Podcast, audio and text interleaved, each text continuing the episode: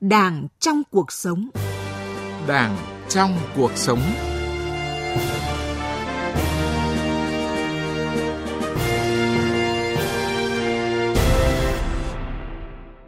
Thưa quý vị và các bạn, chương trình Đảng trong cuộc sống hôm nay có những nội dung sau: xây dựng Đảng, kỷ luật nếu tiếp tay cho chạy chức chạy quyền, kết quả bước đầu trong thực hiện nghị quyết Trung ương bốn khóa mười hai ở Thành ủy Hải Phòng. Cuối chương trình là gương thầy giáo vùng cao với sáng kiến tặng xe đạp cho học trò nghèo đến trường. Trước hết, mời quý vị và các bạn cùng nghe những thông tin về công tác xây dựng Đảng đáng chú ý trong tuần. Bộ Chính trị vừa ban hành quy định số mười một về trách nhiệm của người đứng đầu cấp ủy trong việc tiếp dân, đối thoại trực tiếp với dân và xử lý những phản ánh kiến nghị của dân. Theo quy định, người đứng đầu cấp ủy phải trực tiếp lãnh đạo chỉ đạo công tác tiếp dân, xử lý giải quyết phản ánh kiến nghị khiếu nại tố cáo của dân, thực hiện nghiêm việc tiếp dân, đối thoại và xử lý giải quyết những phản ánh kiến nghị khiếu nại tố cáo của dân theo quy định của Đảng và pháp luật của nhà nước. Về trách nhiệm của người đứng đầu cấp ủy trong việc tiếp dân, quy định nêu rõ: trực tiếp thực hiện việc tiếp dân, kịp thời đối thoại khi cần thiết và xử lý giải quyết các phản ánh kiến nghị, khiếu nại, tố cáo của dân theo thẩm quyền. Kiểm tra, giám sát, đôn đốc việc tiếp dân và xử lý giải quyết phản ánh của dân. Ban hành và tổ chức thực hiện nội quy, quy chế tiếp dân. Phối hợp với các cơ quan, tổ chức bảo đảm trật tự an toàn cho việc tiếp dân. Về thời gian tiếp dân, mỗi tháng người đứng đầu cấp ủy cấp tỉnh, cấp huyện tiếp dân ít nhất một ngày. Người đứng đầu cấp xã tiếp dân ít nhất hai ngày và tiếp đột xuất trong các trường hợp vụ việc phức tạp, nổi cộm, kéo dài hoặc có thể gây hậu quả nghiêm trọng. Đồng chí Trần Quốc Vượng, Ủy viên Bộ Chính trị, Thường trực Ban Bí thư cùng đoàn công tác Trung ương vừa có buổi làm việc với Đảng ủy tỉnh Trà Vinh. Phát biểu tại buổi làm việc, đồng chí Trần Quốc Vượng biểu dương những thành tựu của tỉnh Trà Vinh trong xây dựng Đảng, phát triển kinh tế xã hội. Đánh giá cao công tác xây dựng Đảng của tỉnh đã thực hiện trong ba năm qua, nhất là công tác lãnh đạo triển khai các nghị quyết của Đảng vào cuộc sống. Về việc triển khai thực hiện nghị quyết Trung ương bốn khóa mười hai, Ban Thường vụ Tỉnh ủy Trà Vinh đã cụ thể hóa hai mươi bảy biểu hiện theo nghị quyết Trung ương bốn khóa mười hai thành tám mươi hai biểu hiện suy thoái về tư tưởng chính trị, đạo đức, lối sống, những biểu hiện tự diễn biến, tự chuyển hóa. Việc đưa cán bộ đảng viên ra tự phê bình trước nhân dân được xem là điểm sáng, sáng tạo, kinh nghiệm hay để nhân rộng. Công tác này đã giúp đảng viên giải tỏa được tư tưởng, nâng cao tính tự giác trong việc tự soi dọi, tự kiểm điểm, tự sửa chữa, ngăn ngừa khuyết điểm. Qua đó, củng cố vững chắc lòng tin của nhân dân đối với cán bộ đảng viên, đề cao tính dân chủ trong việc tham gia xây dựng Đảng trong sạch vững mạnh. Để chuẩn bị xây dựng các văn kiện trình Đại hội mười ba của Đảng, ngày mười sáu tháng ba, đoàn tiểu ban văn kiện Đại hội mười ba do đồng chí Phạm Minh Chính, Ủy viên Bộ Chính trị, Bí thư Trung ương Đảng, Trưởng ban Tổ chức Trung ương, Thường trực tiểu ban văn kiện đã làm việc với Ban Thường vụ tỉnh Quảng Ninh và khảo sát khu kinh tế Vân Đồn. Tại buổi làm việc, đồng chí Phạm Minh Chính nhấn mạnh Quảng Ninh là địa phương có nhiều cách làm mới, sáng tạo trong thực hiện cương lĩnh, bổ sung phát triển năm hai nghìn không trăm mười một và nghị quyết Đại hội mười hai của Đảng đạt được nhiều thành tựu trên các lĩnh vực. Nổi bật là tốc độ tăng trưởng cao. Trong ba năm hai nghìn không trăm mười sáu đến hai nghìn không trăm mười tám đạt mười phẩy năm phần trăm và dự kiến trong năm năm hai nghìn không trăm mười sáu đến hai nghìn không trăm hai mươi đạt mười một phẩy một phần trăm. Đặc biệt, tỉnh đã đẩy mạnh cơ cấu kinh tế gắn với đổi mới mô hình tăng trưởng, phát triển theo hướng bền vững. Quảng Ninh cũng là tỉnh luôn đẩy mạnh thực hiện các đột phá chiến lược để phát triển, đẩy mạnh sắp xếp tổ chức bộ máy hệ thống chính trị theo hướng tinh gọn, hoạt động hiệu lực hiệu quả.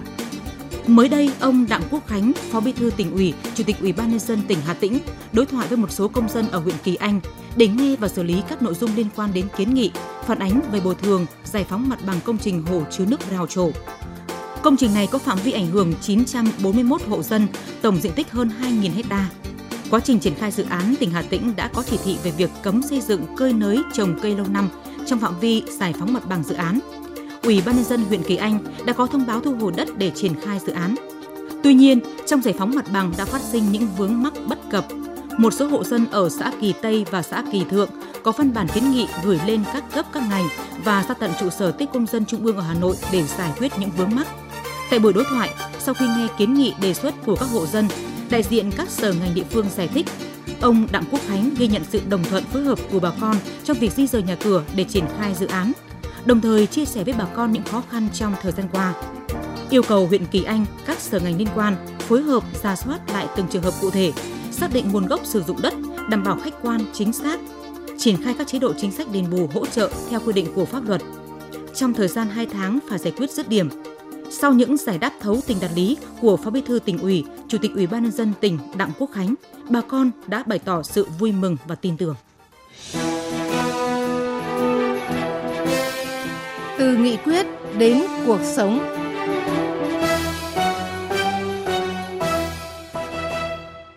Quý vị và các bạn thân mến, chạy chức chạy quyền là biểu hiện cụ thể của tham nhũng trong công tác cán bộ, phản ánh một phương diện của suy thoái về đạo đức, lối sống trong cán bộ đảng viên.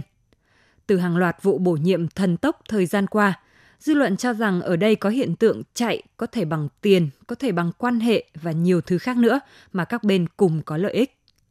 Chống chạy chức chạy quyền là hoạt động cơ bản của cuộc đấu tranh chống tham nhũng trong công tác cán bộ, là vấn đề khó, nhạy cảm nhưng hết sức cần thiết. Lại Hoa, phóng viên Đài Tiếng Nói Việt Nam có bài đề cập nội dung này.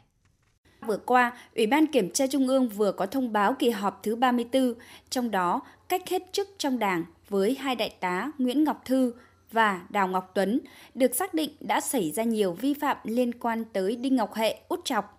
Hai đại tá này đã vi phạm khuyết điểm trong việc tiếp nhận, chuyển ngạch lương, bổ nhiệm, phong quân hàm đối với Đinh Ngọc Hệ sai quy định, để đối tượng này lợi dụng thực hiện các hành vi phạm tội trong thời gian dài. Mặc dù các kết luận của cơ quan chức năng chưa đề cập đến các trường hợp được bổ nhiệm đã chạy chức chạy quyền như thế nào, chạy ai và chạy bao nhiêu, thế nhưng dư luận đặt câu hỏi hiện tượng chạy có thể bằng tiền, có thể bằng quan hệ và nhiều thứ khác nữa mà các bên cùng có lợi ích. Ông Phạm Cao Phong, Phó Bí thư Thường trực Đảng ủy Ngoài nước cho rằng các đối tượng không chỉ chạy cho mình mà khi đã tìm được chỗ đứng còn chạy cho cả những người thân quen. Chủ nghĩa bè phái nó cũng là một cái biểu hiện của chạy chức chạy quyền. Nó không chạy ngay đợt bổ nhiệm lần này nhưng mà nó lại chạy cho cái đợt các đợt bổ nhiệm trong tương lai. Và cái chủ nghĩa bè phái nó trá hình như vậy thì nó cũng là một cái trá hình của chạy chức chạy quyền. Nếu chúng ta không chống cái chạy chức chạy quyền sẽ làm triệt tiêu cái tinh thần phấn đấu của anh chị em, của cán bộ đảng viên. Chạy chức chạy quyền nhiều lúc nhiều nơi diễn ra có hệ thống, có tổ chức, có đường dây bằng cả trao đổi các yếu tố vật chất và phi vật chất. Các đối tượng tham gia liên kết thành bè cánh, phe nhóm lợi ích liên quan đến kinh tế và có quan hệ chặt chẽ với lợi ích chính trị. Tình trạng chạy chức chạy quyền diễn ra ở nhiều nơi với nhiều hình thức, mức độ, phạm vi, tính chất khác nhau. Ông Nguyễn Văn Sơn, Thứ trưởng Bộ Công an cho rằng việc nhận diện vi phạm quyền lực, kiểm soát chạy chức chạy quyền, thoạt nhìn có thể dễ nhận biết, nhưng để thu thập đầy đủ căn cứ, kết luận có tiêu cực vi phạm hay không thì cũng không hề đơn giản. Kiểm soát quyền lực ở đây cũng phải đề cập đến hai cái góc độ này, tổ chức và cá nhân có thẩm quyền. Tổ chức thì chúng ta bằng cơ chế, bằng quy định đưa ra đầy đủ cần tốt. Nhưng mà ở cái góc độ yếu tố cá nhân tôi thấy là quan trọng. Cá nhân có quyền lực tự kiểm soát bằng cái việc bố trí những con người phẩm chất, đạo đức, năng lực. Nó sẽ giúp cho cái cơ chế, cái quy định này thực hiện một cách nó trọn vẹn. Tổng Bí thư Chủ tịch nước Nguyễn Phú Trọng đã từng nêu vấn đề tại sao có hiện tượng đề bạt cân nhắc nhiều người nhà, người thân quen mặc dù không đủ tiêu chuẩn. Vì sao cứ nói bổ nhiệm đúng quy trình nhưng kết quả thực tế bố trí cán bộ lại là sai? Rõ ràng việc chạy chức chạy quyền, tệ tham nhũng chi phối tới nhiều khâu trong công tác cán bộ, từ lựa chọn, đào tạo, bồi dưỡng đến quy hoạch, luân chuyển, đánh giá và bổ nhiệm. Do đó, quan trọng nhất là kiểm soát chặt chẽ được quyền lực trong công tác cán bộ bằng thể chế và cơ chế. Xây dựng một hệ thống thể chế, cơ chế không chỉ tạo điều kiện môi trường cho cá nhân tự giác tuân thủ pháp luật, nguyên tắc tổ chức mà còn dựng lên một hành lang pháp lý để không ai có thể vượt qua. Đó cũng là thể chế, cơ chế đủ sức trừng trị, răn đe, nếu ai vi phạm sẽ bị xử lý nghiêm minh. Ủy viên Bộ Chính trị, Bí thư Trung ương Đảng, trưởng Ban Tổ chức Trung ương Phạm Minh Chính cho rằng, chuẩn bị đại hội Đảng các cấp tiến tới đại hội mười ba của Đảng cần giải quyết mâu thuẫn giữa người được bổ nhiệm với quy trình công tác cán bộ. Những ai chạy chức, chạy quyền, dứt khoát không sử dụng và tiếp tay cho chạy chức, chạy quyền thì phải kỷ luật. Chống chạy chức chạy quyền và tiếp tay cho chạy chức chạy quyền là dứt khoát là chúng ta không làm, phải, phải chống cái này, kiên quyết loại bỏ cái này. Đối với Ban Tổ chức Trung ương, đối với Bộ Nội vụ và đối với Ban Công tác đại biểu mà có chức năng tham mưu cán bộ thì đề nghị các ông chí là không phải chạy, không phải lo, không phải băn khoăn về cái gì cả mà phải chạy lên rồi phải tìm người này tìm người kia tác động. Chống chạy chức chạy quyền là vấn đề khó, nhạy cảm nhưng hết sức cần thiết. Ngoài xây dựng một hệ thống thể chế, cơ chế để chống cho được cơ chế xin cho, thì cần đổi mới các chính sách đãi ngộ đối với cán bộ để tiền lương thực sự trở thành thu nhập chính, đẩy nhanh việc bố trí bí thư cấp ủy, tỉnh, huyện không phải là người địa phương để hạn chế khắc phục tình trạng bổ nhiệm người nhà, dòng họ, cục bộ địa phương. Trên cơ sở thí điểm, cần sớm đẩy nhanh và mở rộng hình thức thi tuyển cán bộ lãnh đạo, quản lý, thực hiện nghiêm các quy định của Đảng, Nhà nước để khắc phục cho được tình trạng chạy chức, chạy quyền.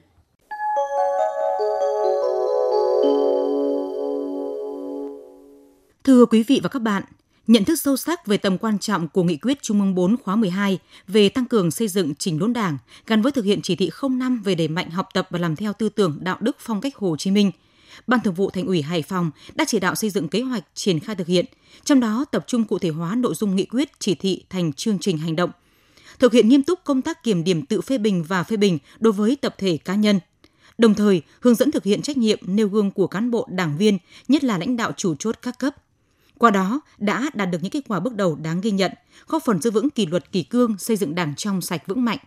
Về nội dung này, phóng viên Đài Tiếng nói Việt Nam phỏng vấn đồng chí Phạm Văn Hà, Ủy viên Ban Thường vụ, Trưởng ban Tổ chức Thành ủy Hải Phòng. Mời quý vị và các bạn cùng nghe. Thưa đồng chí, triển khai thực hiện nghị quyết Trung ương bốn khóa mười hai gắn với chỉ thị không năm, Bộ Chính trị yêu cầu các cấp các ngành cần cụ thể hóa cho sát với tình hình thực tế tại địa phương, đơn vị để sớm đưa nghị quyết của Đảng vào cuộc sống. Vậy tinh thần đó đã được Thành ủy Hải Phòng triển khai thực hiện và tạo sự chuyển biến như thế nào ạ? Cho đến thời điểm hiện nay thì ở tất cả các địa phương trên địa bàn thành phố thì đã thực hiện quán triệt nghị quyết. Thông qua việc quán triệt thì tổ chức xây dựng các cái kế hoạch triển khai thực hiện. Thành ủy thì thành lập và hai đoàn công tác để đi kiểm tra. Thực hiện nghị quyết Trung ương bốn gắn với chỉ thị không năm đã tích cực trong cái công tác xây dựng hệ thống chính trị trên địa bàn thành phố được đảm bảo thông qua tổ chức thực hiện của các địa phương. Nhìn chung là nội dung đã được đi vào thực tiễn, đối chiếu với các cái biểu hiện cũng như là tiêu chí về người cán bộ, trong đó thì học tập làm theo tấm gương của Bác được các địa phương, các ngành xây dựng các cái tiêu chí cụ thể để mình phấn đấu học tập theo gương của Bác, đồng thời là rà soát để đối chiếu với hai mươi bảy cái biểu hiện và cụ thể bây giờ là tám mươi hai biểu hiện các địa phương và các ngành đã xây dựng được các cái tiêu chí này. Một trong những kết quả đạt được đó là thực hiện cái nhiệm vụ rất nhanh. Nhiều địa phương tiến độ có những công việc được rút ngắn quy trình đến hai phần ba, thậm chí chỉ còn một phần ba so với tiến độ trước đây. Trách nhiệm được thể hiện rõ, thế rồi sự tâm huyết của cán bộ, đổi mới phong cách lãnh đạo ở các cái cấp ủy Đảng, chính quyền địa phương thể hiện rất, rất là rõ. Thông qua cái đó thì thông suốt về tư tưởng, đội ngũ cán bộ, nhất là cán bộ lãnh đạo, cán bộ chủ chốt thì thay đổi về phương thức. Nó đã chuyển hóa giữa tư tưởng và đạo đức thành cái phong cách làm việc nhanh hơn, rõ hơn, gọn hơn, trách nhiệm hơn và tiếp cận với cơ sở vì nhân dân. Trên cơ sở đấy thì cái sự đồng thuận, đoàn kết trong cấp ủy, trong hệ thống chính trị được nâng cao rất rõ. Nghị quyết Trung ương bốn khóa mười hai đã nhận diện các biểu hiện suy thoái về tư tưởng chính trị, suy thoái về đạo đức lối sống, tự diễn biến, tự chuyển hóa. À, vậy Thành ủy Hải Phòng đã nhìn nhận các vấn đề đó trong nội bộ như thế nào? Thưa đồng chí ạ. Hiện nay thì phê bình ở thành phố Hải Phòng còn đây đó nhưng cơ bản đã tránh được cái tình trạng là phiến diện. Những cái khuyết điểm chính thì có khi không nêu mà nêu những cái khuyết điểm để mình cũng còn xê xoa nể nang. Thế thì thực hiện cái này đối với Hải Phòng là nhất là đội ngũ cán bộ cốt cán là thông qua các cái nhiệm vụ cụ thể giao cho thì kiểm điểm và đánh giá. Thì hiện nay phê bình và tự phê bình của thành phố Hải Phòng đang tập trung rất là cao để đổi mới cái cách thức đánh giá dựa trên những cái chỉ tiêu thông số cụ thể. Trên trong công tác kiểm điểm đánh giá và phê bình tự phê bình dần dần nó có cái hiệu quả thiết thực hơn. Ở thực hiện nghiêm công tác kiểm điểm, tự phê bình và phê bình đối với tập thể, cá nhân và thẳng thắn nhận diện ra những hạn chế. À, vậy Thành ủy Hải Phòng có những cái biện pháp gì để khắc phục những hạn chế đó trong thời gian tới ạ? Chúng tôi nhận diện trong cái tám mươi hai cái, cái biểu hiện này, vẫn còn khoảng độ hai chục cái biểu hiện ở các mức độ. Thế và tùy theo cái sự tồn tại vẫn còn những biểu hiện đấy để với mức độ xây dựng các cái giải pháp, biện pháp để tiếp tục làm tốt công tác tư tưởng. Xây dựng thì các cái giải pháp sẽ là một là củng cố, xây dựng lại đội ngũ, rà soát lại. Thứ hai nữa là xây dựng các quy chế làm việc, nhiệm vụ công tác, xây dựng các cái quy định để thực hiện, đặc biệt là các cái cơ chế kiểm soát. Thứ ba nữa là cụ thể hóa cái nêu gương, thủ trưởng nào thì phong trào đấy, cho nên là phải làm tốt cái nêu gương của người đứng đầu.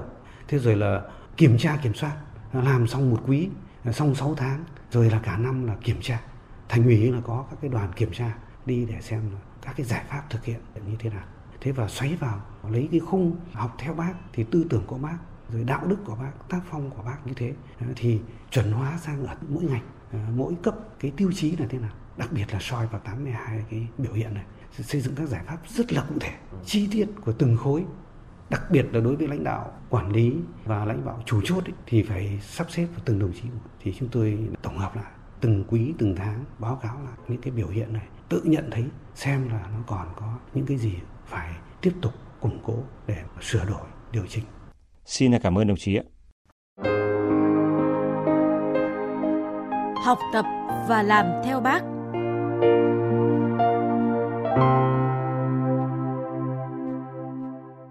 Quý vị và các bạn thân mến, học tập và làm theo tấm gương đạo đức Hồ Chí Minh, thầy Huỳnh Quang Sơn, giáo viên môn toán trường trung học cơ sở Đinh Núp, huyện miền núi Sơn Hòa, tỉnh Phú Yên, đã có sáng kiến gom nhặt những chiếc xe đạp cũ nhằm chọn lấy phụ tùng còn sử dụng được để lắp ráp thành xe hoàn chỉnh tặng học sinh nghèo. Việc làm này của thầy trong hai năm qua tại trường trung học cơ sở Đinh Núp đã giúp không còn học sinh bỏ học. Em Y Chép ở buôn Kiến Thiết, xã Ea Trang là một học sinh lớp bảy A thuộc diện gia đình khó khăn. Mỗi ngày Y Chép phải đi bộ hơn năm cây số đến trường. Từ khi em nhận được chiếc xe đạp do thầy Huỳnh Quang Sơn tặng, việc đi học của em được thuận lợi hơn.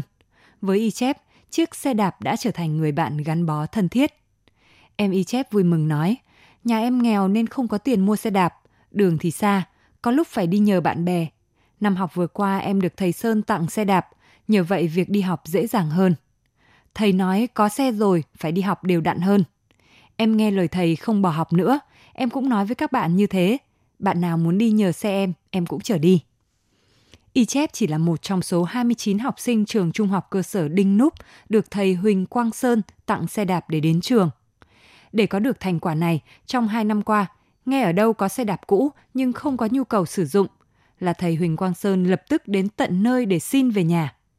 Những chiếc xe còn có thể sử dụng được thì thầy phun sơn điều chỉnh các linh kiện để đảm bảo xe có thể sử dụng tốt.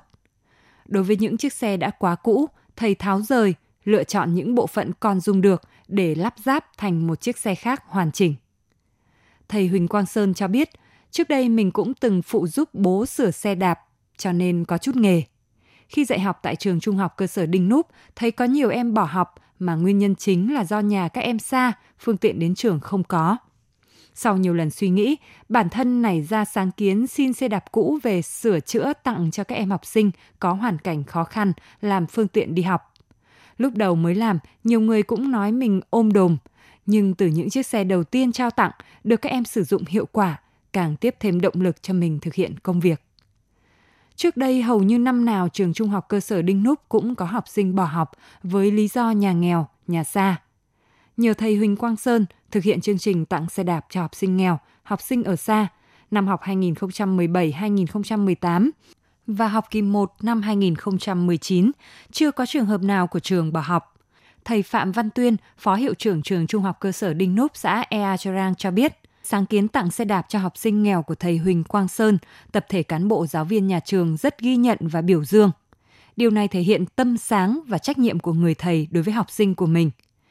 Thầy Huỳnh Quang Sơn chia sẻ, khi chiếc xe được trao, một học sinh nào đó sẽ không còn phải nhọc nhằn trên con đường dài đến trường. Khi đó em sẽ vui hơn với việc học con chữ, đường tương lai của em sẽ rộng và dài ra. Mong sao những vòng xe đạp cũ của thầy sẽ tiếp tục là động lực, tiếp sức cho học trò nghèo đến trường mỗi ngày. Tấm gương của thầy giáo Huỳnh Quang Sơn với sáng kiến tặng xe đạp cho học trò nghèo đến trường đã kết thúc chương trình Đảng trong cuộc sống hôm nay. Chương trình do biên tập viên Quang Chính thực hiện. Xin chào và hẹn gặp lại quý vị trong các chương trình sau.